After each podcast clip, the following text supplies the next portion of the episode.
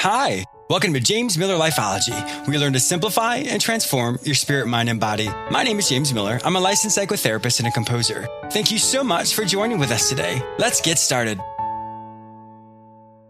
Did you know that on jamesmillerlifeology.com you can enroll in the academy I created for listeners just like you? I've created courses you may take at your own pace, which will help you simplify and transform your spirit, mind, and body. Enroll in one of the classes today. I have a great show for you today. I'm going to help you repurpose your life. I'll also be interviewing career coach Marc Miller, who reviews his book, Repurpose Your Career, a practical guide for the second half of life. This is a phenomenal book which gives you real life strategies and techniques to revamp your life.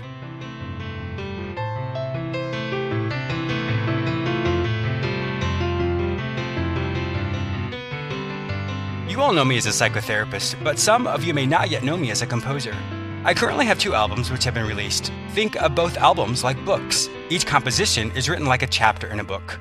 The first album, Consolation, explores a character's grief and loss. And just like in any book, the story explores a character's heartache and eventually he finds healing and hope. The second album, Restoration, explores a character's personal development.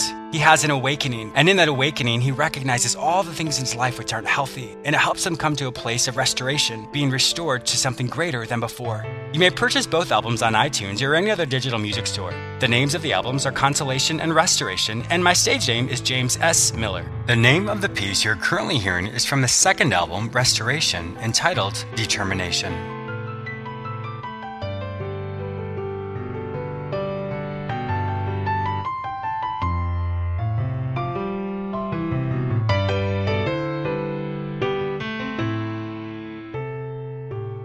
Repurposing your life.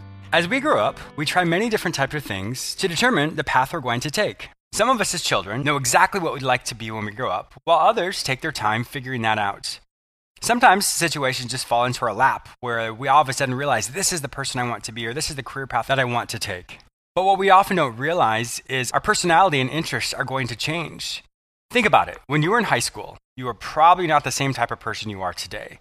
The interests that you had when you were younger probably evolved over time, and pretty soon what you thought you originally wanted to be as you grew up is probably not the same thing. It's a really good reframe to look at it in that respect because think about yourself maybe five years ago. That person five years ago is really not the same person I'm speaking with today. So, why would we often think that the career choices or even the interests and hobbies that we have would always stay the same? There's absolutely nothing wrong with staying in the same career, but if you find yourself asking the question, there's got to be more, or you simply say, I cannot imagine myself doing this another day, then there needs to be a repurposing or retooling of who you are. I know many people who say, James, I have 15 more years in this organization and then I'll get my pension. And that makes perfect sense because they understand that they have security there. But what we also have to keep in mind is quality of life. If you struggle every day to go to your job and it causes you so much frustration and anxiety that you just you find yourself experiencing symptoms of depression, there needs to be a reframe of your life. There's nothing wrong with staying with the same organization, but it is important for you to say if this is not serving me anymore, what do I do about it? My guest today, Marc Miller, is going to be talking specifically about that. He's going to help people repurpose and retool their life as they get older. But I wanted to have a little bit of a prequel in the sense of helping you understand that asking yourself the question right this second Am I happy when I think about my life? Are there parts of my life that need to be revisited or maybe just even revamped? And if that's the case, it is really important for you to say, well, what's my life going to be like? How would I want my life to be like? Sometimes we often have fear in the sense of, I'm too old and there's no way I can start something over, or we often think that it's too late for you. But it is not too late for you at all. There's so many amazing options out there for you. A few years ago, I heard of a 90 year old woman who had a dream to complete university. And at 91 years old, she graduated with her Bachelor of Arts degree. And I think that is absolutely wonderful. It's an amazing, inspirational story for each one of us because you're never too old to make a change. You're never too old to determine your success. There is always a purpose for you. You get to determine what that's going to be. A quick example of one of the courses you'll find in the Academy entitled Spirit, Mind, Body, the Perfect Triad. This non religious course helps you understand how your intuition, or rather your gut, your logic, and your body all work together to help you overcome any obstacle you may face. Enroll in the class today. Marc Miller is a founder of Career Pivot a career design firm that helps those in the second half of life take incremental steps to a new and fulfilling career. He is here to talk with us today about his new book, Repurpose Your Career A Practical Guide for the Second Half of Life. Welcome to my show, Marc. Well, it's great to be here. Well, you know, you have a wonderful last name, so you must be a very fascinating person. So clearly, we'll have a chance to, to talk about all that. but your book today, uh, Repurpose Your Career, a practical guide for the second half of life, I think is very, very relevant, not only in my psychology practice that I have, but also just in a lot of people I know. They've, they've really struggled with kind of figuring out what their life looks like. You know, we have may have planned it a certain way, and then as their life goes on, they realize, wait a minute, I'm not being fulfilled. So I'm really interested in hearing how this book came about and people have a you know better understanding of who you are, and just will really be able to talk about the the the meat of this book. Sure. Um, my story is relatively simple. I was uh, raised in New Jersey, went to college in Chicago, and I joke I was uh, I was raised to be an employee to go work for a father-like company that would take care of me. Mm. And so when I graduated from college, I went to work for the Borg. I mean IBM, and I spent I spent 22 years wandering around IBM, uh-huh. uh, all in Austin, Texas, uh, until they screwed me on my pension in 1999, and I said goodbye and went to work for a successful tech startup, Agira. Oh, okay. Uh, and then on July 11th of 2002, I'm a big time cyclist. I came down a hill at about 25 miles an hour, uh, turned into a blind turn. Unfortunately, there was a Toyota Corolla going oh my gosh. direction. So I um, I I spent five days in a trauma center. Uh, I tore up a knee. I broke a hip. Hip. I dislocated a shoulder. Broke a bunch of ribs. Broke the clavicle.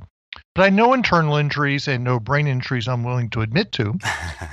and they had me walking on crutches in three days. I was back on a bike in 10 weeks, flying back to China in four months. Oh my gosh. And it's what, what I refer to as my WTF moment. uh, why am I doing this? We weren't rich, but we were debt free at that point. And I was 46. My kid was off to college. So I went off and teach high school math. I laid myself off the following year. Hmm. I was very successful. I did that for two years. I couldn't do that and stay healthy. So I went off and did some nonprofit work. I joke I went to the Jewish Community Center and did, built a corporate development program for them. The problem is I'm not Jewish. so being being a non-Jew, being the face of a Jewish organization, is uh, interesting. Yes, that would just least that's very interesting. um, when I left that, I went. I, I joke I relapsed. I went back into a startup and so I rode out both the recessions at mm-hmm. successful tech startups. My eh, while most of my friends were being wiped out. And I'm I've been a perpetual job changer and career changer. I'm on my seventh career. Oh wow. So I joke now I'm a recovering engineer. There's mm-hmm. 12 there's a 12 step program for that. And and so I kind of built systems to say, okay, how did I do that? And that's kind of the where the book came from the processes i use because i i watch so many of my colleagues going okay what do i do now? The world has changed. And by the way it's not going back. Mm-hmm. and it all starts out with know thyself which is one of the challenges.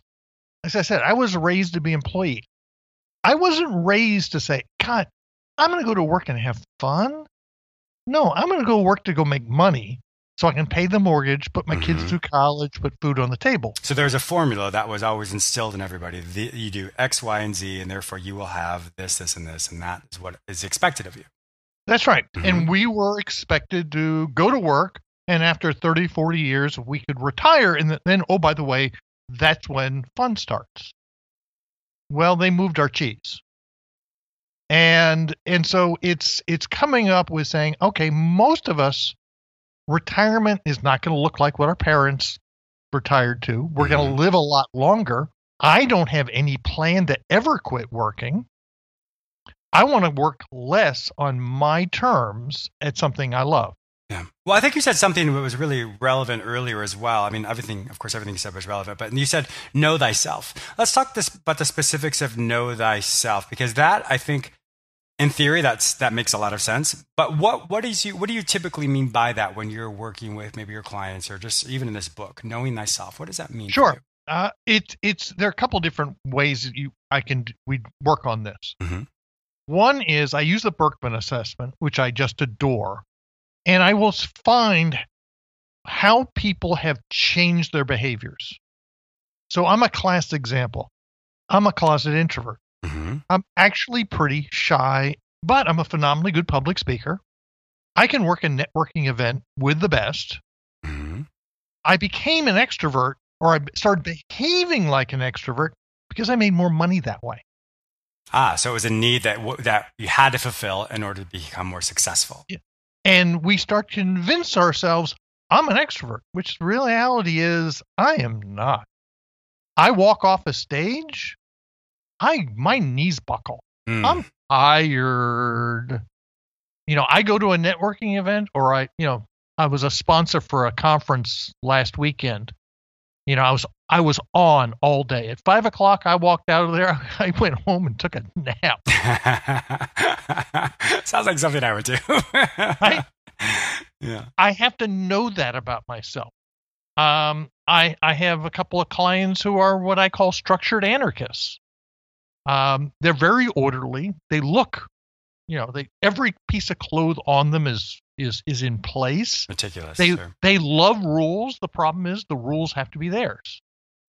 You would never know it, but where they're at their best is walking into into chaos and creating order. Hmm. And what everyone assumes is, "Wow, you're so orderly. You'd be great at running this."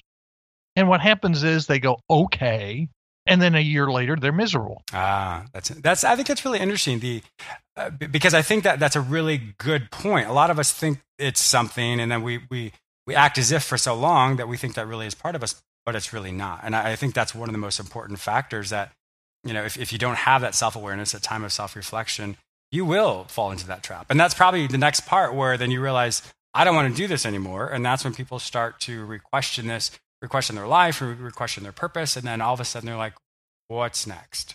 Why?" Am Yeah, doing and per- And and particularly when there's pushback, when you're saying, "I don't want to do this anymore." Oh, but you're so good at it. You make Mhm. so much money at it. Why wouldn't you want to do it? And the answer is, I'm sick of it. Yeah. Being good at something doesn't mean you enjoy it. And that's a really good point, you know, to separate between those two things. I think it goes back also to the metric of success. Our version of what success is, there's, there's going back to the formula we discussed, formula of you maybe go to university, you work at a, at a, um, at a company for so many years, and all of a sudden you're successful. And a lot of that has to do with either your job title, but also the financial compensation as well. So therefore, to be able to do these other things. But I think learning how to redefine the metric of success, regardless if you're good at something or not, does not mean that that is what your life's passion should be about. Yeah, it rather interesting. I, I, I have a number of clients right now who are what I refer to as closet creatives, Mm-hmm. and that is they're very artistic. They're maybe very musical, very creative, and they've taken that and shoved it to go to work and make money. Mm-hmm. And the reality is, they have to do that stuff because it makes them happy. Yeah, that's very true. And so you kind of have to figure out okay, these are what I refer to often as restorative niches. By the way, that term comes from Susan Cain's book on, on uh, introversion, Quiet. Okay. And that is inserting things into your day that restore you, I like that. right? Yeah. Because you don't always, at work, you don't always get what you want. You know, it's, it's interesting to say this. I may not be yet at that demographic as far as the age, but that's for something for me. You know, my practice back in DC, I um, will often, you know, if I have, I go up there once a month to see patients for um, just for a couple days. And sometimes I'll have, you know, 12, 13 clients in a row. And I, I love to read. So I always take my, my, uh, my electronic reader and I go up there and I know that I have 10 minutes in between a session. I have to do X, Y, and Z. I literally make myself read, if even if it's just for a minute, to read something because that is how I reframe it and how I bring myself back to my center. And then it's like I close that book. It means I close also the chapter from the previous patient and I go into the next one. So I, I truly believe and agree wholeheartedly with you that figuring out what you have to do during the day to reset yourself minute by minute, moment by moment, hour by hour is going to help you be much more successful. Now, switching gears here a little bit because I definitely want to get into the meat of this book as well. You know, looking at the whole aspects of because it's it's kind of tailored a lot towards the baby boomers, if you will. But I think in anyone, it's it's an audible book, audible as far as the message is audible that people can learn how to maybe reformat their life and start over and start a different career, pivot their career, if you will, um, to be able to find something that is specifically for them. One thing I really wanted to ask you is the self esteem component. You know, if people are in their job and let's say they are doing really well, or let's say they're in this career and they're not excited about it and they just don't feel fulfilled, to go from a modicum of success, you know, let's say you're a mid manager or maybe even the man or the, the, the director of something, but to all of a sudden say, well, I'm going to switch my career and then to all of a sudden go as the novice or the amateur of something when you're an expert in a career, how, how does that affect them? I mean, I can only imagine based off of, you know, my background, but, you know, for you work with these particular individuals all the time, how does it affect their self-esteem to go from the expert now to the novice or the amateur when they know they want to start something over? You have to remember, we don't make this these as big leaps. Mm-hmm. That's why we came up with the term pivot. Okay, that makes it's, sense. It's it's multiple steps. Challenge is if you're in your 50s, 40, 50, 60, you got to maintain your income. Mm-hmm. So therefore, do I make these big, huge leaps? The answer is no. You make them incrementally. So I'll use the example. My intern, who's a 50 something year old woman, uh, she started out in number one, she was uh, she she was doing uh, air and water permitting in for environmental engineering firm for 20 plus years and got sick of it. At that same company, she eventually moved into a business development and more of a marketing role. And now she's left that and moved into a pure marketing role Mm. in a in a mining co- mining equipment company. Uh, I like to. See, she says now says if you got big rocks in your yard, I can help you. I got rock crushers. Uh, but it's been it's been an incremental process. Now, there's no question there are at times that you just kind of have to take it and suck it up and Mhm. learn to ask and ask for Sure. help. Uh, I'll joke. Uh, I went to, when I went off to teach high school math. I you know I've been teaching adults for 20 years. I've done it in 40 different countries, but wow. I got I got into an inner city high school and I was dealing with a new culture, a culture of poverty. Mhm. And I was teaching algebra 2. I had a great algebra 1 mentor, but I was struggling. So I found this young lady across the hallway for me who was 27 and was old enough to be her father.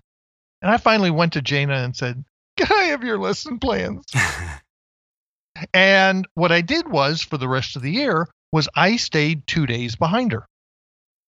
So I every Friday I'd pick her next week's lesson plans up, and which I would then start teaching on two on Wednesday. And if I didn't understand, I could go watch her. mm. Oh, okay. Right. And there were a couple of times where I looked at the lesson plans and I go, you know what, I didn't get this. And it was it was me sucking it up, saying, I'm not the expert anymore. And I also have to understand why I'm doing this. Mhm. What's the real underli- underlying reason I'm doing this? And and it's not it, it certainly wasn't for the money and it wasn't for the prestige. It was to help the kids. hmm And Which, and go, if I can stop you for one second, because it goes back Sure. to that metric of success. Your success was helping helping the, the kids learn math. Your success was being able to impart and instill in them something that you enjoyed versus the the accolades or you know the finances, etc. So I think it really goes back to knowing yourself as far as what makes you resonate as opposed Yeah. to what's expected of you. Yeah, one of the problems there was is I kind of expected to go in to teach math, Mm-hmm. and really what I went into there was teaching life skills. Mm. I adapted, but what I what I walked into was not what I expected. hmm As you go off and do something new, you have to be able to say, as I go through this process, I'm going to spend a lot of time listening. Well, that's how you learn. That's really how you Right. learn is when you when you perceive, when you watch, when you listen, when you observe. Yeah, it, it's. I have a chapter in my new book on MSU syndrome Mhm. called "Make Stuff Up." when when when we when we don't know something and there's a void we tend to fill it with stuff we make up and one of the challenges is when you're walking into a new environment don't make assumptions do your homework and don't make stuff up as best you can So it's going in with it with an intentionality of being open as opposed to going in as that expert we talked about before who may have had a preconceived idea based off of your previous life or previous skill set. And so if you go in with that, well, then you're not there to learn. You're there to, you're there as the Yeah. expert all of a sudden. And that's not your role. Yeah, I mean, uh, I'll use the example. I went into the school district and I said simple things like, I'm going to take the school district's health insurance. And then when I got the paperwork and I found out that the to insure my son, my wife, and myself was going to be double my current Cobra payment. Oh, goodness. Wow. And then I later find out that nobody uses their the school health insurance policies to insure their kids or their spouses. Nobody does. But I didn't think to ask. Sure. Well, you don't know what you don't know, of course. That's right. Well, I also assumed because I was an engineer and I'd been teaching adults for 20 years, school districts, and they had a math teacher shortage, that they wouldn't want me to teach math. Hmm. No, they didn't. They didn't want any guy over 40. We don't do Ah. what we're told. Oh, interesting. For many reasons, they want very compliant people, and, Ah. and for some for some reasons, it's you know because Sure. things are driven legislatively, and that you have to follow the rules. I just assume I made stuff up, and and it and part of the process is learning not to do that. Mm-hmm. You know, going trying stuff. I had one client who thought he wanted to go be a butcher. He actually was a project manager for a technology company. Oh, that's And he- very different. A- and he took some he, he was offered a retirement package he went and, and took some uh, animal husbandry classes at the uh, local community college the smart thing was he got a seasonal job at whole foods in the Mm. meat department and what he discovered was he couldn't be on his feet that much ah, he physically couldn't handle it well that was that was a very valuable lesson mm-hmm. you know and so you know most of these are not that you don't make these huge radical shifts but you got but you got to be willing to go try stuff Yeah. Well, you use the analogy of, of basketball in, in the description of your book as well as when you're when you're going to throw the ball. You don't obviously you can't pick up your feet because you're traveling, but so one foot's on the ground, you're pivoting around to find your teammates, which is just your kind of your interest in life, and that really helps you say, well, which direction am I supposed to go? Who's open? Which how do I go forward with this? And then that's obviously what you mean as far as the pivoting component of that. You move around until you see what makes sense, and then you make your next step, and then you move around just like your friend who went from um, she was changed changed her job around, but she slowly made those changes of what she liked. She pivoted to that next part of whatever it was she discovered, and then to the next thing, and pretty soon she was able to really find a, a different trajectory of where her new career, new path was going to lead her. But she didn't do it without linking all those things together. yeah i commonly say every one of my career changes has been a half step career change and what i mean by that is i always had one foot in the old world i had one foot in the new world and there was always a relationship that took me across Mm. in Oh, other okay. words i never did it alone So there's an interpersonal aspect that goes along with it, whether that's someone encouraging you, whether that's you sitting there talking with someone like your coworker who was a math instructor. You you had that interactions with people so that they were almost I don't say a mentor, but they were there to help you and answer some questions and maybe give you some insight that you didn't know. Because once again, you don't know what you don't know unless you ask. That's right. And and more importantly, when you are making these changes, someone has to trust you that you're going to be able to make make the leap. Mm. And that's why very often making the initial change is very often best at your existing company. Oh, okay. Well, I think that's a really relevant point for people to really, my listeners to really grasp and hold on to. Yeah, it's and, and it's not it's a, it's not making these big leaps. It's more making these incremental changes because number one, you can maintain your income, but two, um, it people know you, they trust you.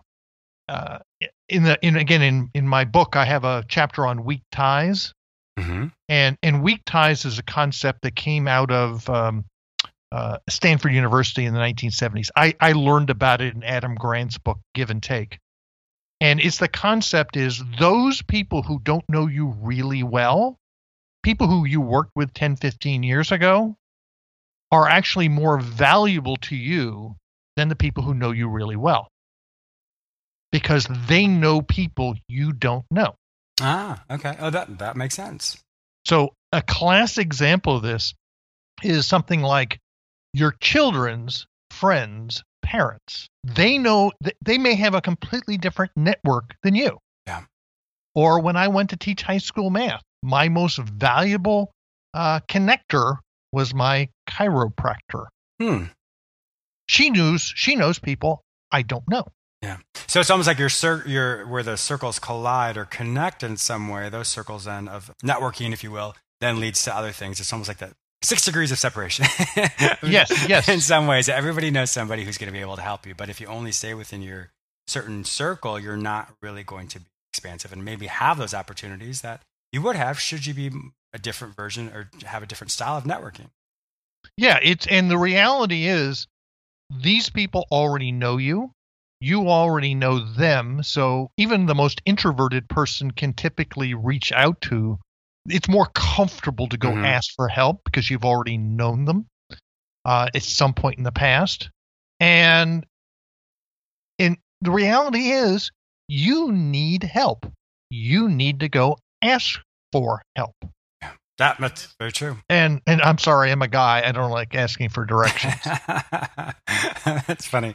Unfortunately, we only have a, just a couple more seconds to talk, but I wanted to ask you one thing. What what is how do you really instill hope for those people who are saying, "I really want to make a change"? What what is that encouraging word or advice you can give my listeners who want to make this change? Um, of course, I want them to read your book because I think it's a phenomenal book for them specifically. But what do you really tell them to say it's okay to make this change? What what what would be the advice you would give for people in this situation? is is to go back and look at your past and when have you been the happiest and why Mm. i mean it's it in and and the idea is is to go look for that and understand as i said understand what makes you happy what makes you feel valued and start looking for that very often we are we are at our best when we are in the right environment Mm-hmm. and it's more important who we work with in the environment than what we do. I really like that. that I think that's Right? that's very true. Yeah, because we're not only that, because we're part of a we're just societal creatures. It doesn't necessarily mean introvert and extrovert are part of it, but to be a part of something that has meaning or has value, or that whether it's just at a daily basis of interacting with people itself, that's then how you can internalize that and externalize that to what that which what you do in your field. Yeah, and so that's where you start looking. Mm-hmm. And and and so you it's it's kind of like you seek out kindred spirits. And the more you understand what you're looking for, the more you can articulate it, the more likely people will be able to help you. It's great advice. right? If if someone says, "Well, what are you looking for?" Well, I really don't know. Uh, I'm sorry, I don't know how to help you. Yeah. But if you can be clear, and and a lot of if you've been working for 30 and 40 years, there's a lot of stuff in the past that you can go look at, and you know, both when have you been the happiest and when have you been the most miserable, and why? Yeah, that's exactly. We have so much data in our life, in our past, Yes. that gives us so many answers that we just don't realize until we stop and reflect on that. Wonderful advice. Well, Marc Miller, thank you so much for being a guest on my show today. Your book, Repurpose Your Career, a practical guide for the second half of life. Where may my listeners find this book? Ah, it should be available starting on March 15th on um, on Amazon. It should, the idea is we're going to pre-order starting on uh, March 15th and should be available uh, on April 15th in honor of ta- on, on honor of American Tax Day. That's great. That's why I like that. that's hysterical. So what I'm going to do, Marc, is I'm also going to put it on my, in the storefront of James Miller Lifeology. So people can obviously find it on Amazon, or they can go to jamesmillerlifeology.com and they can see it in the storefront there, which will link them to Amazon. Cool. And on your website itself, where may they find out more information about you? Sure, you can go to careerpivot.com. And if you want to reach out to me, I'm Marc. It's M A R C. My mama knew how to spell at careerpivot.com. Wonderful. Well, Marc, once again, thank you so much for being a guest on my show today. I really appreciated your practical wisdom and insight for all my listeners today. Well, it's been great talking with you. I also want to thank you, my listener, for joining with me today. Please subscribe to this radio show through whichever portal you joined with me. Also, please go to my website where you may sign up for my newsletter, enroll in the Lifeology Academy, watch my YouTube episodes, and read all the articles I've written just for you. If you'd like to become a guest or advertise on my show, simply visit jamesmillerlifeology.com. You may also follow me on all social media platforms under the name James Miller Lifeology, except for Twitter, which is James M Lifeology. Have a fantastic day, and I look forward to speaking with you very soon.